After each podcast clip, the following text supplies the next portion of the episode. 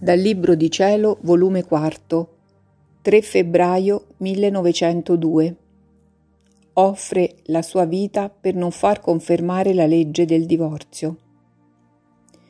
Trovandomi nel solito mio stato, mi sono trovata fuori di me stessa col mio adorabile Gesù bambino fra le mie braccia. Prima ha versato un po' di ciò che l'amareggiava e poi faceva atto di volersene andare, ed io stringendolo fra le mie braccia gli ho detto Carino mio e vita della mia vita, che fate? Ve ne volete andare? Ed io come faccio?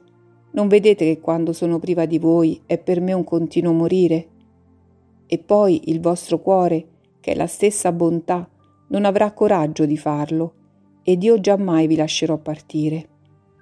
E dicevo ciò stringendolo forte, come se le mie braccia fossero divenute catene, onde, non potendo svincolarsi, si è restato con me, taciturno.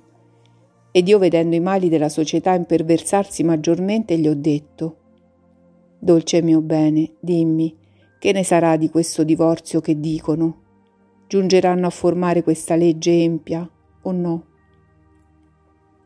E lui mi ha detto Figlia mia, l'interno dell'uomo contiene un tumore cancrenoso, ripieno di marciume, come se fosse giunto a suppurazione e non potendo contenerlo più dentro, vogliono dare il taglio a questo tumore, ma non per guarirsi, ma per fare che uscendo fuori parte di questo marciume potesse contaminare, ammorbare tutta la società. Ma il sole divino, quasi nuotando in mezzo alla società, grida continuamente dicendo O uomo, non ti ricordi da quale fonte di purità sei uscito, da quale aura di luce ti richiamavo al tuo cammino? Come?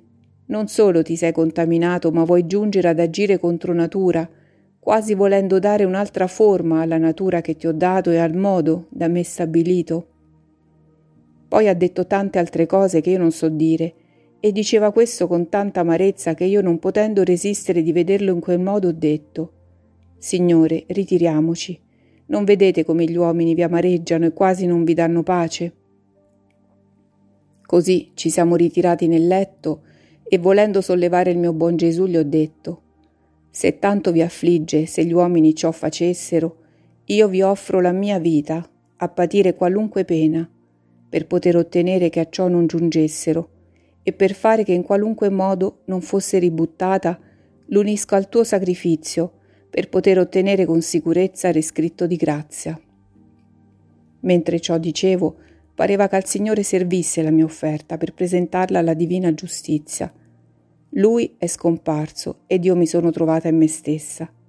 Pare che gli uomini a qualunque costo vogliono confermare almeno qualche articolo di questa legge, non potendo ottenere di confermarla tutta come loro vogliono e a loro piace.